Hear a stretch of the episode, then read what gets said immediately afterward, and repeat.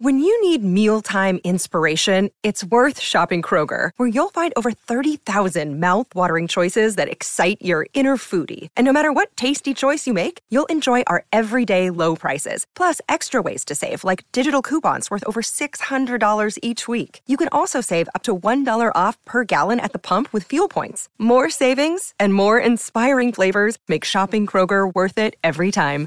Kroger, fresh for everyone. Fuel restrictions apply. Great form by you hitting play on this podcast. Now, check out Same Racer, the brand new racing app for same race multi tips. Same Racer. Download from the App Store and Google Play. Powered by Bluebet. Gamble responsibly. Call 1 800 858 858.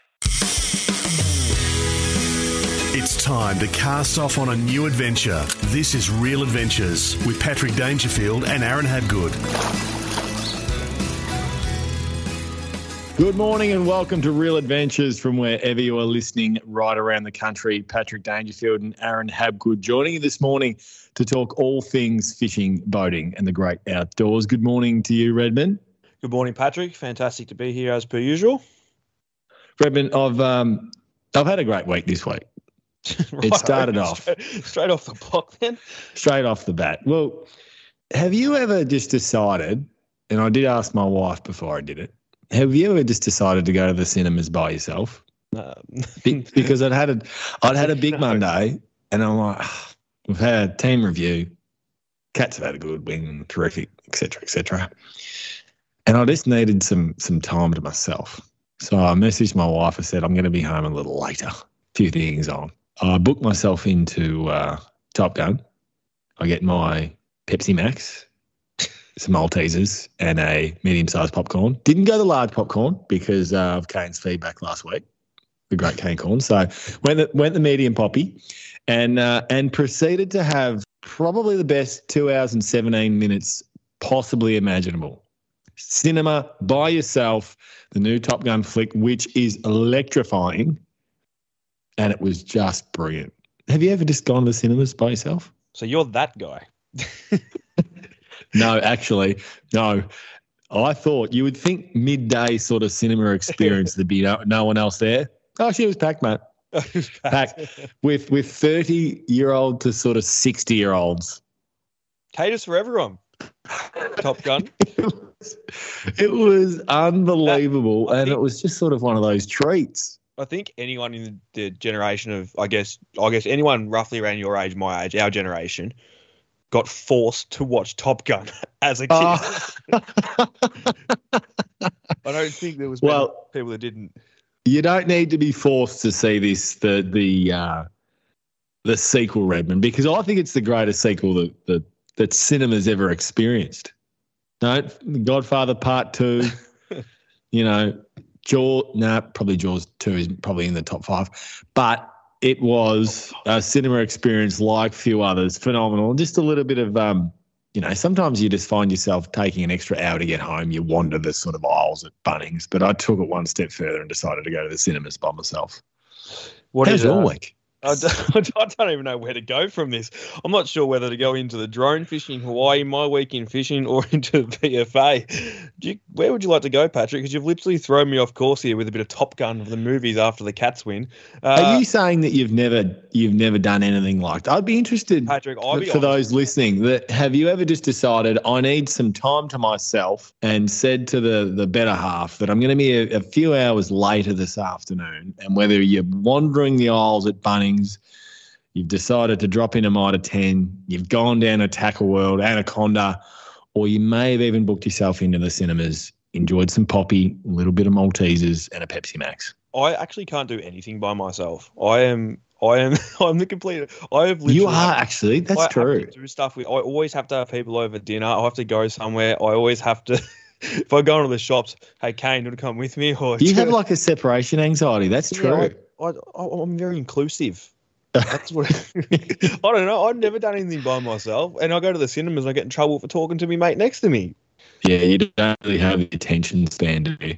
No, I've got attention span is like an ant. So I don't even know if ants have very big attention spans, but it can- typically can't be that big. Anyway, something that you're right right into is drone fishing. Well, you used to be into it. You haven't done- Yes. You haven't done it for a long time because I don't know why you just haven't done it for a long time, but you did go through a phase of doing this, and it has taken off in Australia. I know Western Australia, this is massive drone fishing. We've got massive snapper they catch off WA. You head down a 90 mile beach, you've got big sharks. They're dropping baits out with, with these drones. They're carrying big shark baits, wire traces.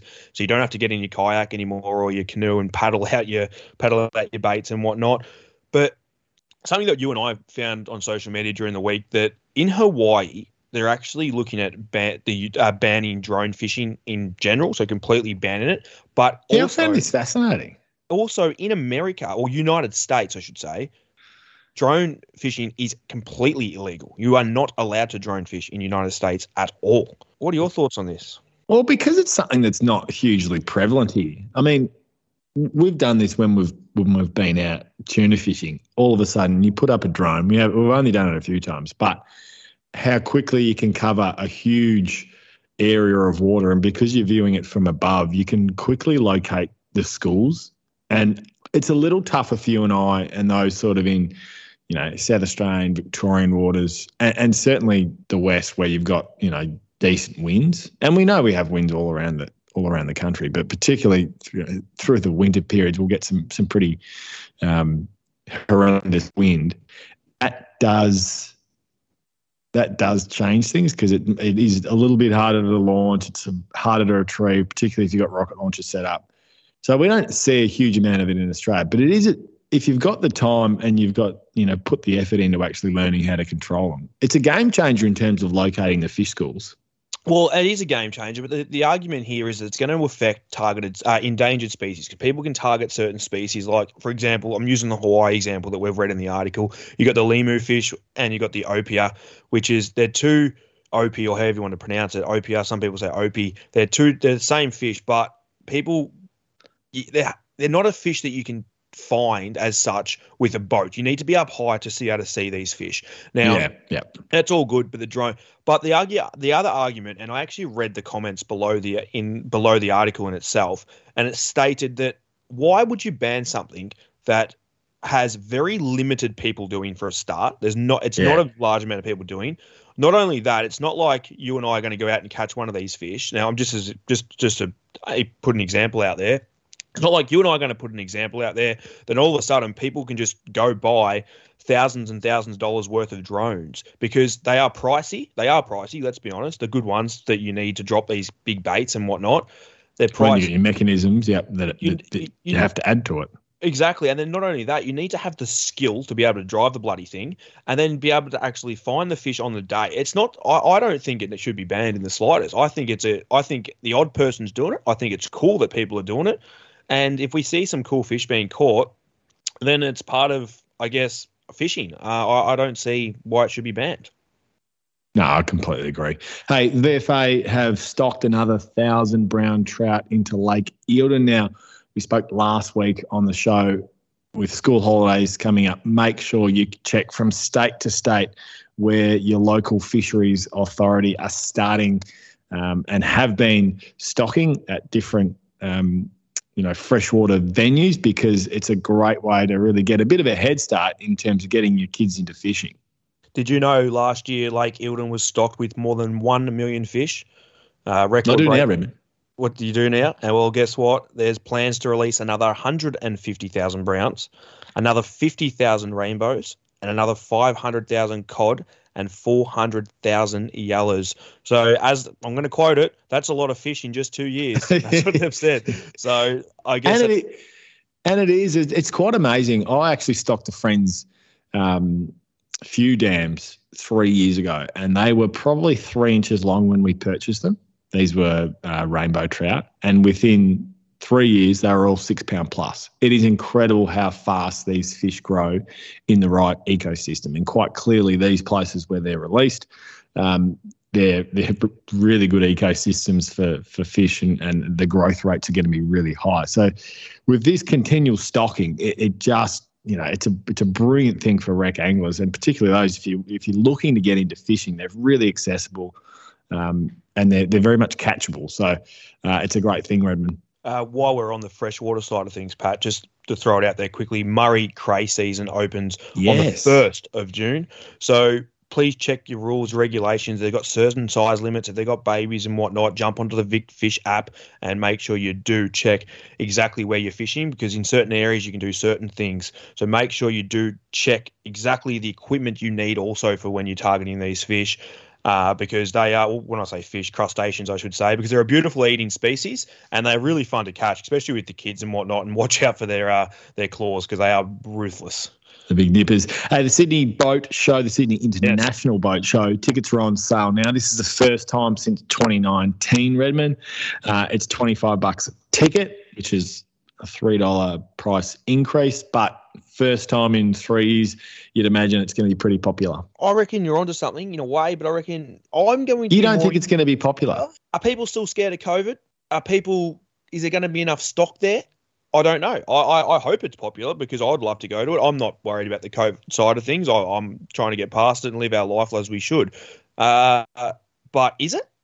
There's a fair bit of outdoors there, but it's a lot of indoors too. And also the stocking levels of we're still in. Like I'm trying to organise another engine for my boat at the moment through Mercury, and I'm struggling. Well, so we had um, stock's going to play a role in this, Pat we had uh, Scott Fury on last week talking about his new 660 Fury Smuggler, and the biggest challenge that they're facing at the moment is engines. And one of yeah, the reasons, so this is yeah, because he's got obviously he's got the 28s, which are a beautiful boat, um, but run you know high horsepower yeah. and twins.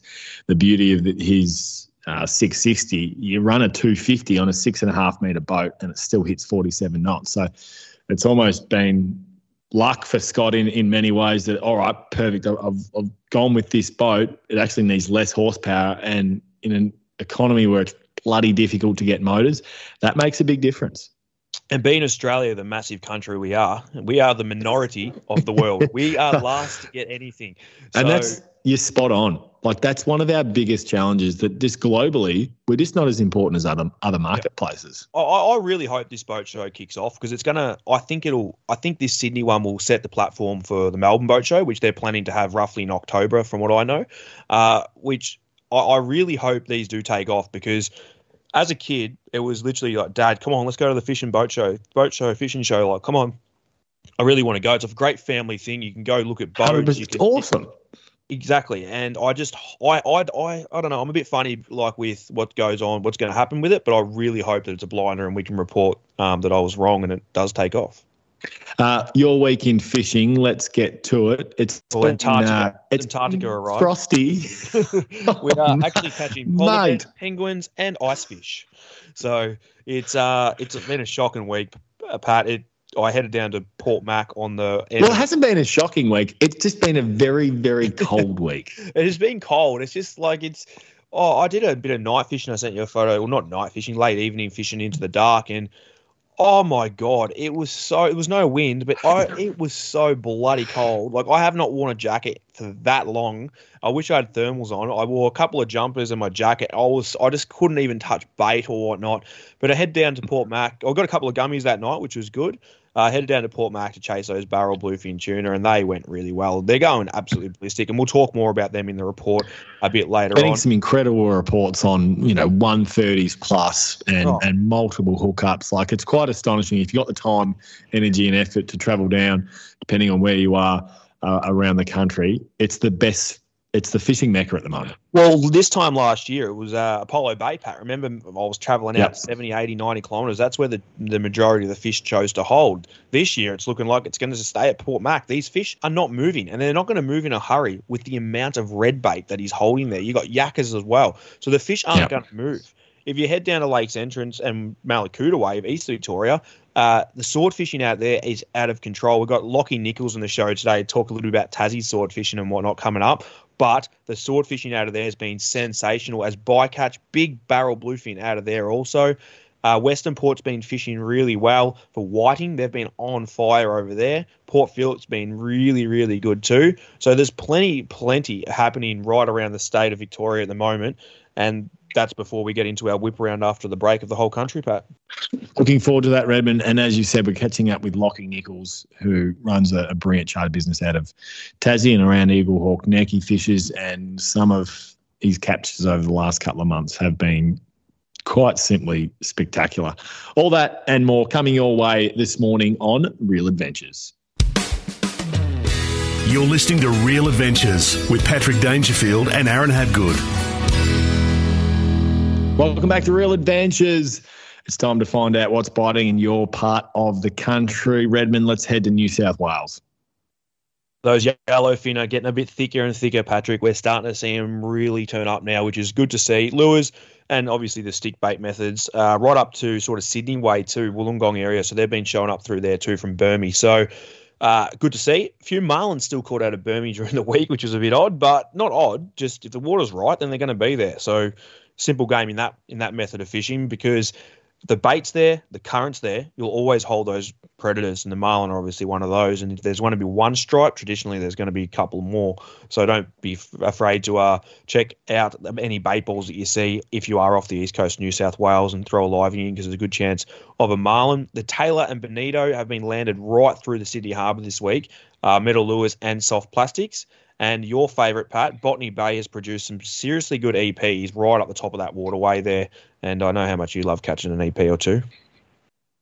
I actually caught a couple of EPs during the week. I had a little report Righto. from my cousin that, um, yeah, I did. Where Yeah, did went- to? Well, there's a local coffee shop down in Aireys Inlet. There's a little corner down there. I don't want to give too much away, but um, Ah. just just casting uh, a few lures in there. It was just beautiful.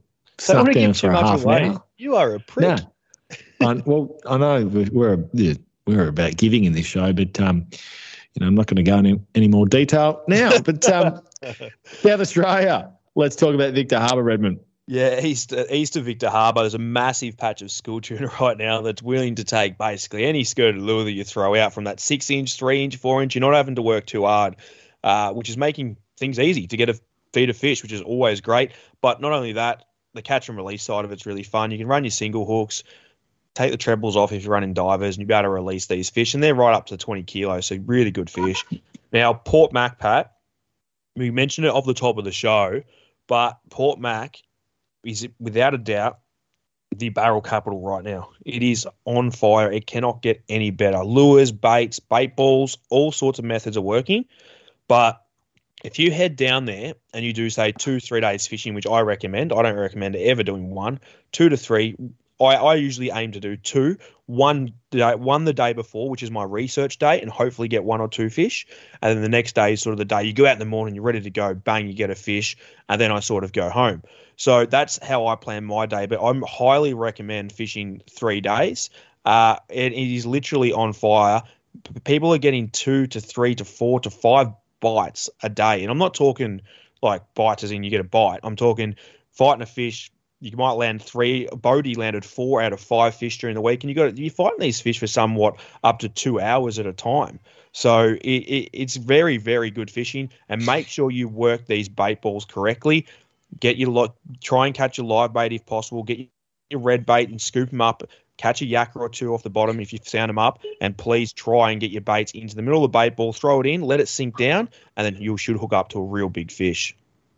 So let's talk about how you approach those uh, bait balls. You're not Yeah. driving smack bang through through the middle Well, of the market, are you? if you if, if you're on the lures, you want to sort of work around them and drag the lures sort of on the edges of them. That's how I attack each each and every bait ball.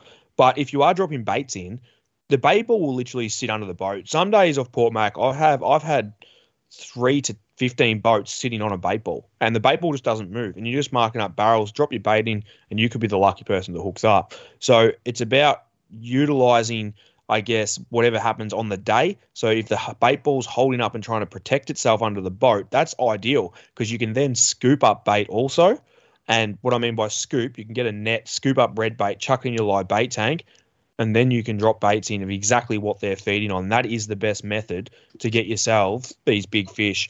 Now, the problem is when you do hook up, you're going to have boats around you off a bait ball. So you try and drive and sit on top of the fish. Originally, try and sit on top. Just try and stick to it so that people know where the fish are. Uh, you can try and drive out of it, which is all good, but then no one else can see you're lined. I like to try and sit on top of the fish as much as possible. Uh, fishing inland in South, uh, sorry, fishing inland the urban lake in South Australia. There's been plenty of carp on offer, Pat. Now I say that, and I'm not joking. Carp are really fun to catch. They fight hard, they pull hard, But not only that, you can do a bit of environmental work and you can uh, take them out of that waterway if you Dispatch wish to. them. As a kid, I never used to. Don't say that because I wanted to go back and catch them again. But it was, it was always they're always good fun to catch. Chuck your corn on your hook. Now, I always find the more unweighted you go, the more carp you catch.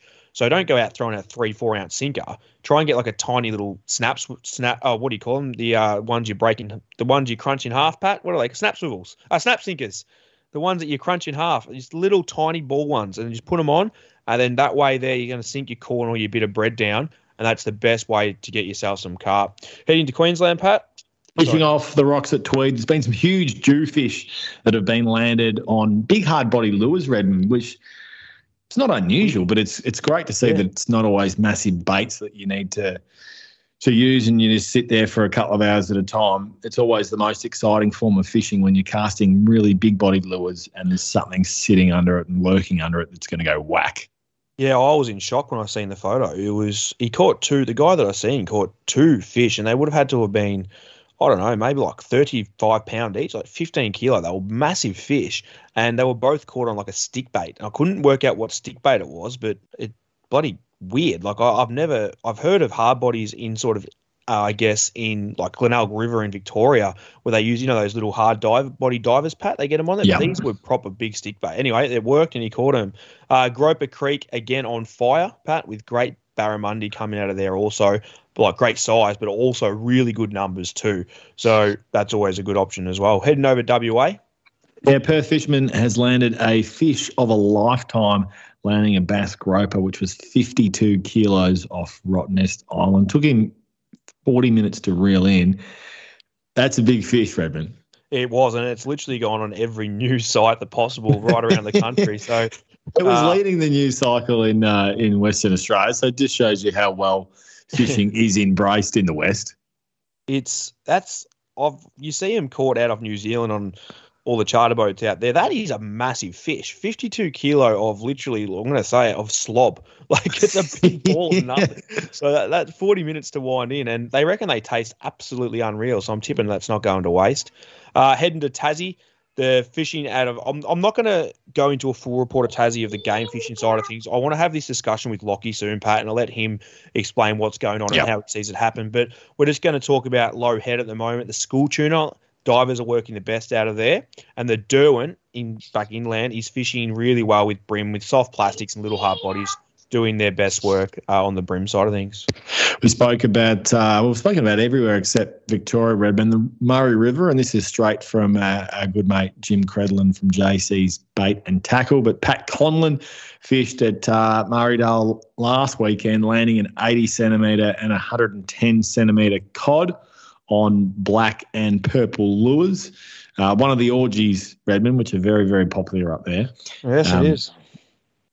Jordan Kerr landed a 98 centimetre at the top end of the floodway on a 75 mil uh, Kudafara mud honey lure. Your voice is nowhere. We're going to have to get JC on. I like JC when he does this report.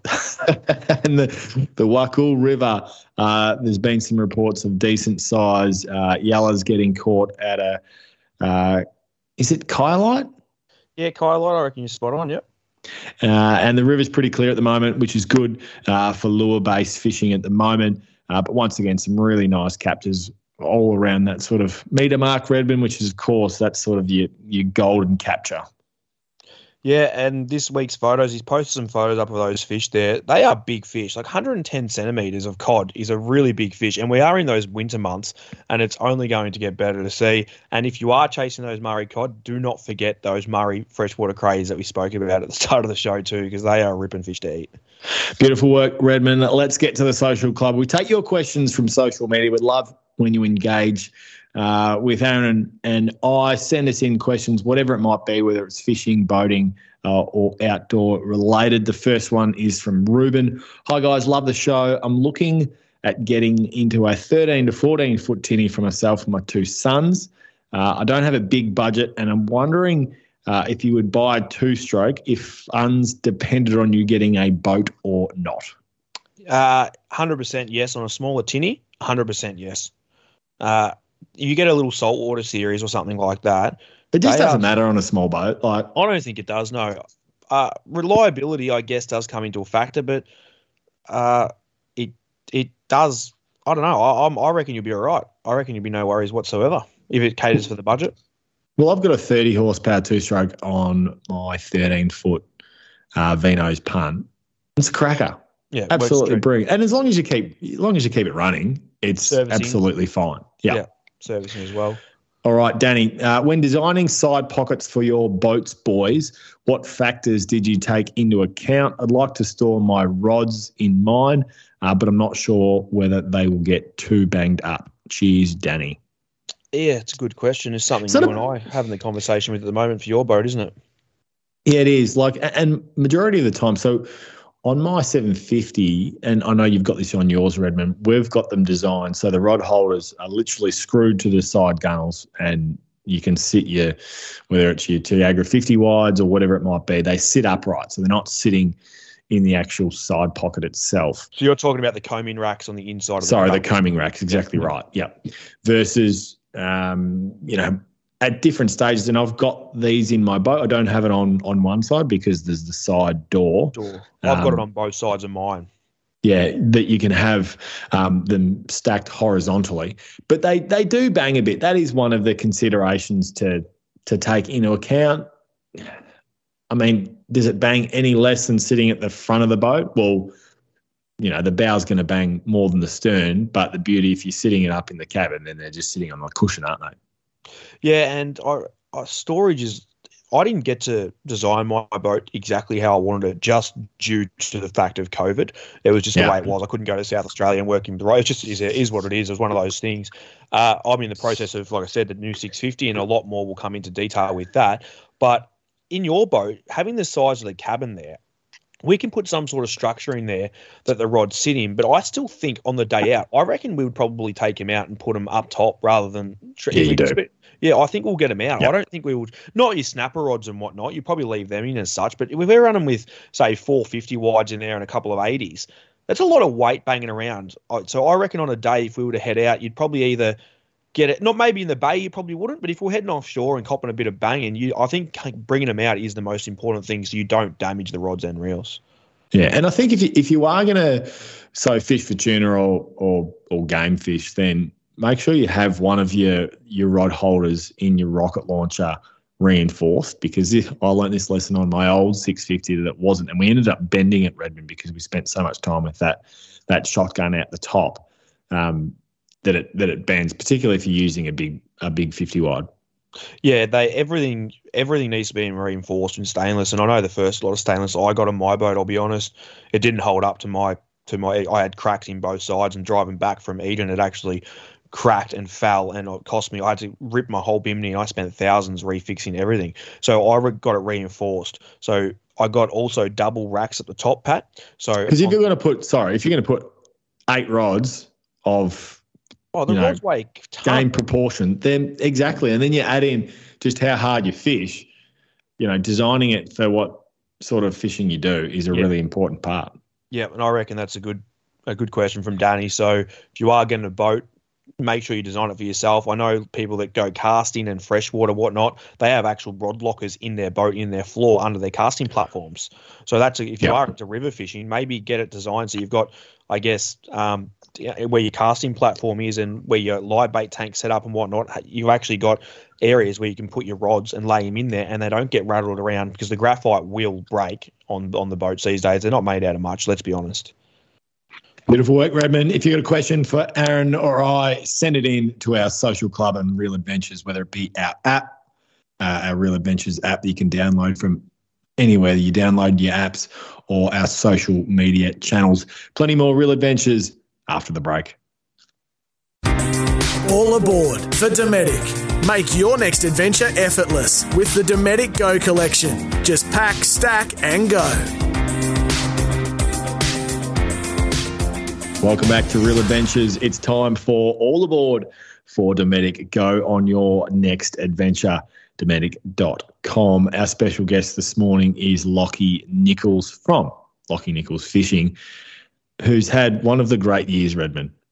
He's uh, just getting warmed up, in my belief. He's, uh, he's he's had a fantastic season so far on some very very good swordfish, as well as the bluefin tuna. Good morning, Lock. Good morning, boys. How are we? We're good. We uh, every time we see an update from you, it's either a monstrous swordfish, it's enormous tuna, it's socials fighting 200 kilo swordfish. Is Tassie becoming close to the ultimate game fishing destination in Australia, given the lack of boat traffic compared to other states? Like it's quite incredible um, what you've been able to do this year, Lockie. Yeah, um, Tassie's definitely growing, or seems to be every year. The the more people that go out and target the fish, the, the more more fish that seem to be get, getting caught every year, which is um, unreal. It's yeah, just untapped potential down here at the moment. Now, Lock, you've been out there chasing these swordfish. Now, I've seen you've you've been getting multiple hookups each time, but trying to get them to stick can be challenging, as you know. But I've noticed that you've been using different types of Lumo skirts to help, I guess, be more effective when you're dropping down to such deep waters to sort of match the hatch in a way. What is your opinion on those? And take us through what you've been doing. Uh, well, it all started about a year ago um, when a mate of mine purchased a lure company that makes their own lures, and they make their own skirts as well. And they've designed a couple that are designed to look like squid, like how they glow in the dark. There's a Lumo purple and a Lumo blue that look really attractive. And um, I was lucky enough to talk them into sending a couple my way and uh, sent them down. And seems to be yeah really consistent success with them. Um, I just think that little bit of extra natural sort of look about it uh, seems to work a lot better than just the the typical green bland sort of Lumo look. And what's the the name of the company, Lockie? Uh, Meridian Tackle, they're called. Uh, just a sort of a, a family a family company uh, just running out of Snug in Tasmania.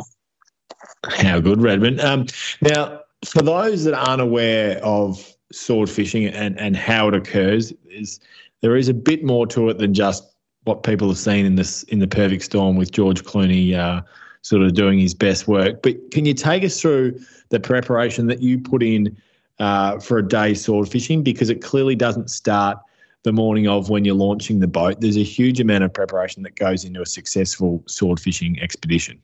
Yeah, for sure. Um, well, probably weeks in advance, we're out there fishing for, for baits, fishing for arrow squid and uh, tr- like small tuna, uh, slimy mackerel. Um, and then uh, while they're still fresh, we rig them so that they're ready to go. Um, so that when, when you hit the water, your, your rigs are ready. All you need to do is attach your baits to your hooks and send them straight down. So you'll rig them the night before? Or are we talking sorry, weeks in advance?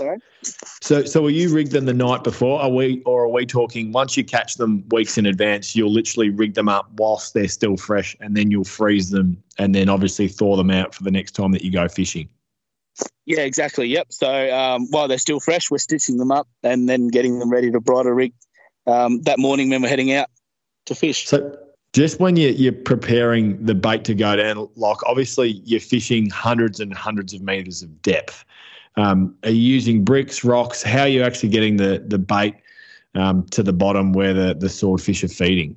Yeah, so I just use a, just a house brick, um, which I attached a, a little bit of uh, eight pound line to send down to the bottom.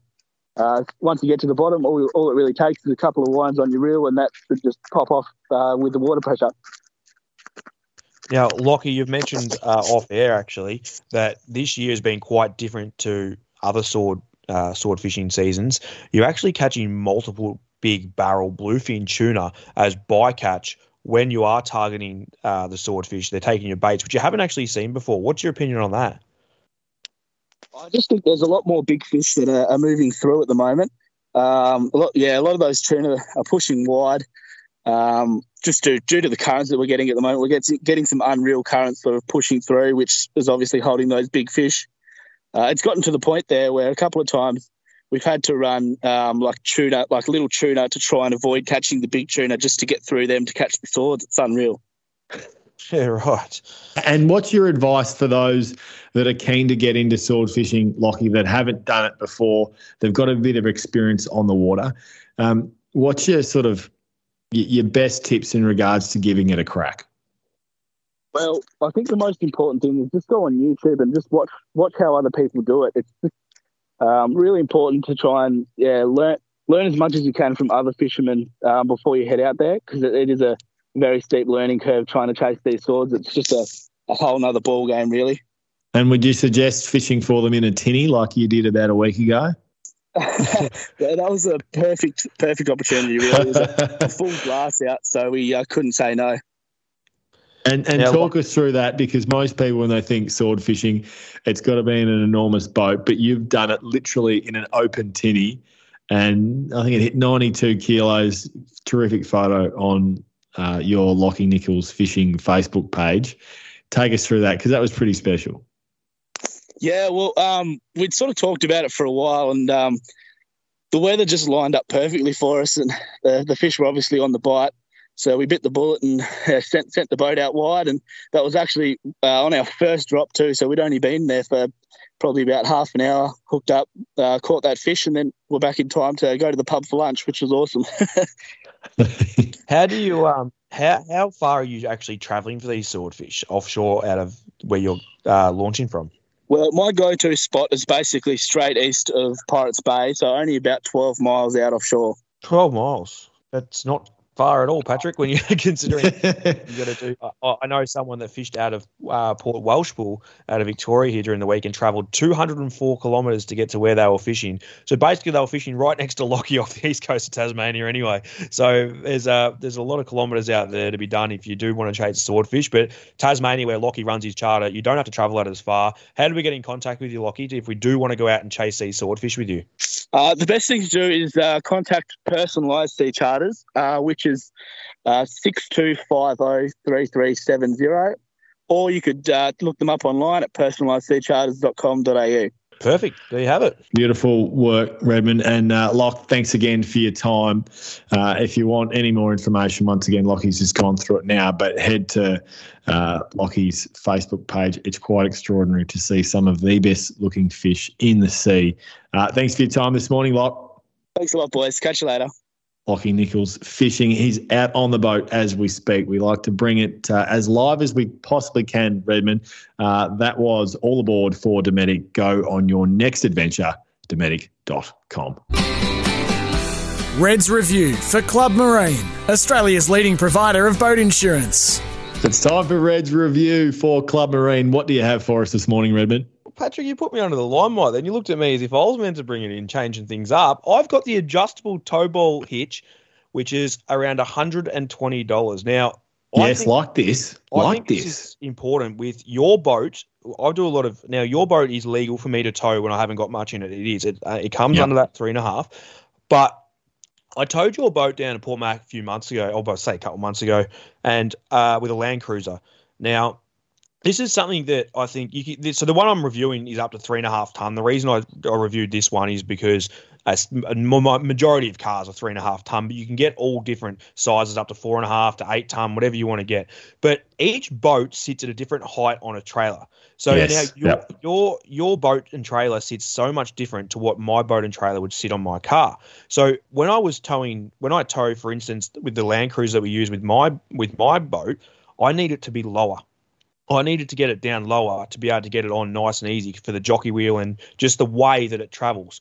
Where with your with your trailer, when I've put it on the same hitch at the same the same adjustable the same height that it was at, it was actually sitting too low and I didn't like how close it was to the ground. I know lower the better, but I wouldn't have been able to get over like well if I wanted to go up a slight gutter for instance to get into a caravan park or whatever it was, I wouldn't have been I would not have been able to do it. So this adjustable tow hitch, I think it comes with three or four different sizes depending on which brand you get. But like I said, they're between 100 and 150 bucks, and you can literally change it on the spot by pulling one pin out, and you can adjust the exact height to the need for whatever you're towing.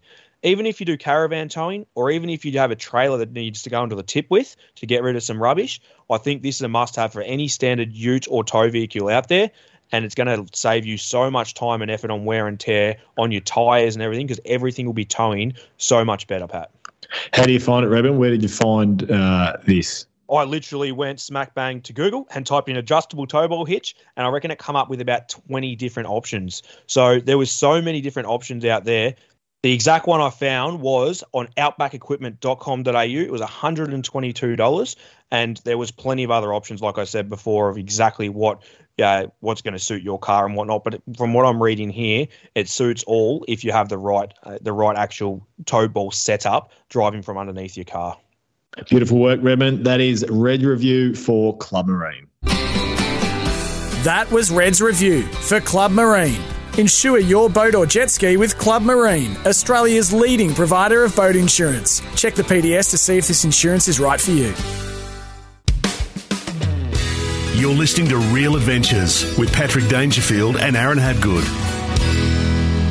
Welcome back to Real Adventures. We've got a nice gaff coming up here, Redmond. But before we get to that, Red's tip for the weekend. Um, I'm assuming it's at least put a jacket on. Two jackets. It's uh, picking your target, not getting distracted. Now, we've spoken about this off the show many times over the years, Pat, but I've noticed during the week a lot of people are heading down to Port Mac to chase barrel bluefin tuna. And a lot of them are getting distracted with the school fish, which is all good. But if you, I've got a one guy that in particular that I'm speaking to. He's gone down and targeted him and lost a few, blah blah blah. But I noticed that on his social media platforms that he was using, he's never caught a barrel before, and all he wants to catch is a barrel. But I've seen him casting stick bait, plastics, sorry, plastics and stick baits at school tuna. Now this fella, all he wants is a barrel. And I said to him, "Why did you? Why, if you want a barrel, why are you stopping the boat and casting plastics and whatnot at at tuna, school tuna?" He goes, "Oh, I don't know, the bit of fun." I said, "Oh, that's all. I understand that's fun and whatnot." But if you want to specifically target something, make sure you commit to it because once you chop and change, you've got to reset all your gear, put all your lures out, and start again.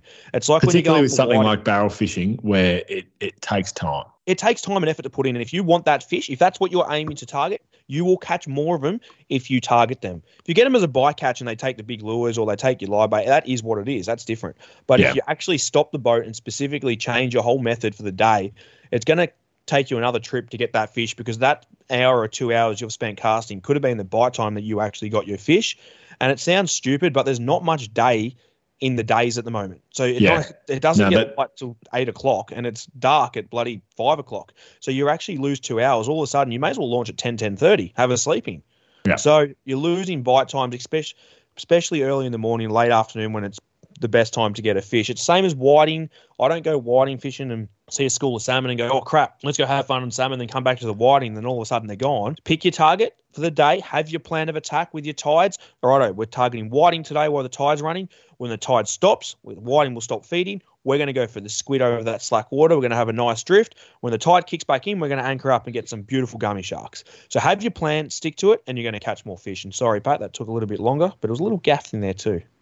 Beautiful work, Redmond. Now the gaff this week, you sent this through during the week, but uh, uh, Sean Mulcahy uh, put up a post on Facebook during the week, and uh, it reads as this 11 years I've worked uh, at the Launching Way boat ramps, and I thought I'd seen it all until today. He's got an, an accompanying photo of a homemade and video of a homemade pontoon with no rego, no safety gear. And by the looks of it, Redmond, as soon as it's launched, the bracket, the homemade bracket that the motor sits on, has collapsed and the boat started or the pontoon started uh, sinking. So perhaps leave the construction and vessel construction to the experts next time, boys, because uh, you get our Real Adventures gaff of the week and uh, one of the funnier things that we've seen on socials this week, Redmond.